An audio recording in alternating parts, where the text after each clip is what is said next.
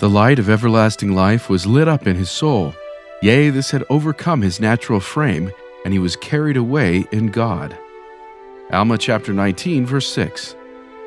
Hey listeners, this is Nick from Book of Mormon Central, and today's podcast addresses the question Why are people exhausted by powerful spiritual experiences? Throughout the Book of Mormon, there are occasions where people's spiritual experiences drain their strength causing them to become completely exhausted. King Lamoni, for example, fell to the earth as though he were dead, and Ammon explained to the queen that the light of everlasting life was lit up in his soul, and that this experience had overcome his natural frame, and he was carried away in God. After Lehi had a profound vision, he was similarly overcome with the Spirit and the things which he had seen. In the Book of Mormon, Nephi, Alma the Younger, Lamoni's household, and Ammon all had similar experiences. Other ancient prophets like Moses and Daniel did so as well. Although there are many possible explanations for experiences like this, Joseph Smith's encounters with divine beings may give us close up accounts to help bring to light the vision related exhaustion experienced by individuals in the Book of Mormon. One significant comment comes from Joseph Smith history, in which Joseph described what happened immediately after the first vision. When I came to myself again, I found myself lying on my back, looking up into heaven. When the light had departed, I had no strength, but soon, recovering in some degree, I went home. The vision had drained his strength so much that he actually needed to recover before he could make the short walk home. He was apparently so exhausted that his mother noticed something was wrong and asked him about it. And as I leaned up to the fireplace, mother inquired what the matter was.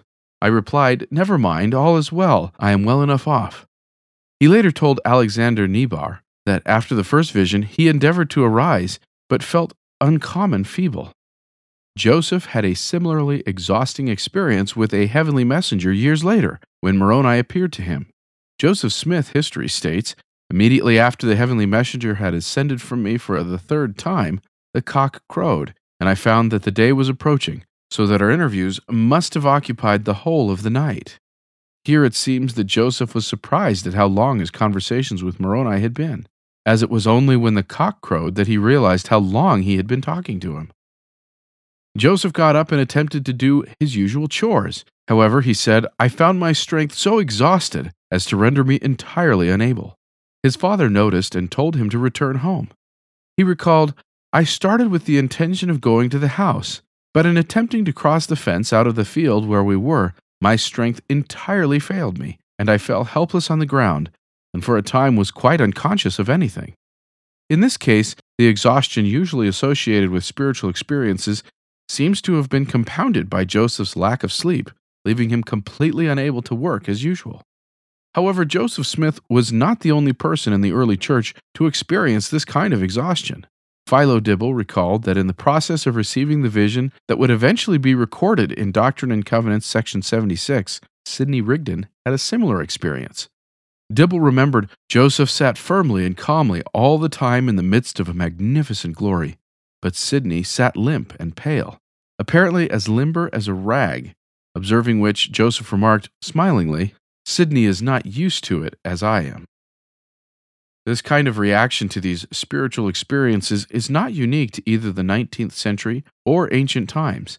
Religion scholar Felicitas D. Goodman has stated that countless reports and modern field observation by anthropologists have found that when people have significant spiritual experiences, like visions, certain physical changes occur. In the course of these experiences, many people fall into what appears to be a deep sleep, or even a dead faint. Experiences like this stimulate the nervous system in two opposite ways, and this alternating action produces relaxation that may lead to this effect. At the same time, the body creates endorphins that act as painkillers in the body. Medical anthropologist Barbara W. Lex has noted that these endorphins are thought to be responsible on the biological level for the joy, euphoria, and sweetness that are often reported in the visions of Christian mystics. She concludes that ultimately, in some mysterious way, the body becomes a perceiving organ for this sacred dimension of reality.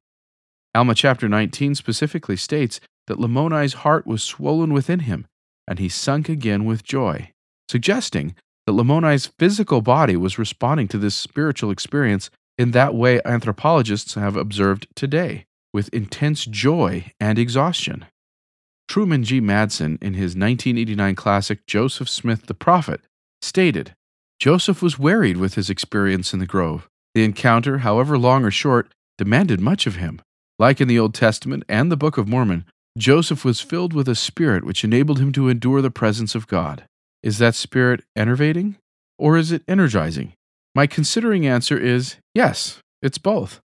To explain this duality, Madsen reasoned that it demands from us a concentration and a surrender comparable to nothing else possible in this life, but it also confers great capacities that transcend our finite mental, spiritual, and physical powers.